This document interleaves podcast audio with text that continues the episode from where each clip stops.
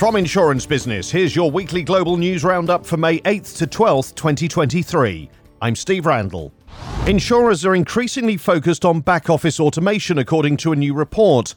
After spending the last few years focused on customer experience and retention, insurance companies in the US and UK are turning their strategic focus to automating their back and middle office processes, according to the new report by automation fintech company AutoRek. It showed that firms plan to focus on boosting their operational resiliency over the next two years, especially amid new regulatory guidelines. The survey polled 500 insurance professionals split evenly between the US and UK and found notable differences in terms of each geography's readiness to adopt new technology. It revealed that US firms report going to greater lengths to optimize their finance operations than their UK counterparts. 30% of US firms say they review back office systems at least every six months, compared to only 20% of UK firms. Across the board, however, US and UK firms agree that updating back office technology is a significant resource burden. Brokers face more complex challenges in automating their systems than any other insurance subsector, according to the report. Half of brokers surveyed blamed complexity as a major hurdle in their automation journey, compared to 38% of firms overall. The level of complexity in automating data also escalates as brokers merge with or acquire other firms. Despite this, brokers are strongly motivated to streamline their operations. Around 8 in 10 said they would make back office automation a priority in the next two years.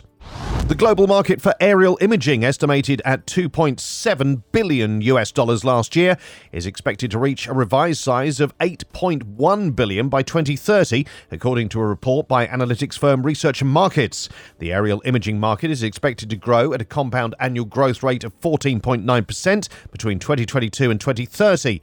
Aerial imaging technology is often used by the insurance industry, especially in the aftermath of natural disasters, when it may be difficult to conduct in-person assessments of damaged properties. Meanwhile, Research and Markets reports that the global insurance analytics market grew from 11.6 billion US dollars in 2022 to 13.52 billion in 2023. That represents a compound annual growth rate of 16%. The insurance analytics sector is expected to maintain that growth, reaching a value of 24.6 billion in 2027. AXA Climate has extended its strategic partnership with data analytics provider Planet Labs. The partnership offers satellite data driven insights for the development of parametric insurance products to help protect farmers against the effects of drought. AXA Climate offers drought insurance services that estimate crop yield and losses. The parametric insurance product automatically triggers payouts within a few days of the end of a risk period, the company said. This enables farmers, suppliers, processors, and other agricultural stakeholders to quickly receive compensation. Planet Labs owns and operates the world's largest fleet of Earth observation satellites, with about 200 currently in orbit. The company collects an image of every land based location on the planet on a nearly daily basis, generating a massive data set. This is combined with public satellite data to continuously measure and quantify the changing conditions of the Earth's surface, including soil moisture. With the firm's planetary variables soil water content data feed, AXA Climate receives a measurement of the volume of water contained in soil to a depth of about 5 centimetres, information that helps the company determine the risk for drought related losses. Risk services firm Sigma 7 has global clients across sectors like defence, mining, and technology. Andrew Tate, firm partner and integrated risk leader, is a former managing director at Marsh. He's been speaking to IB Talk in Australia. Even companies that I myself it wouldn't come to my mind that that they'd have a major climate impact stressor on them. I'm finding, you know, some of the big companies are spending an awful lot of time and resources, which is good, in thinking about it, thinking about their operations, thinking about their footprints now and 10 and 15 years from now.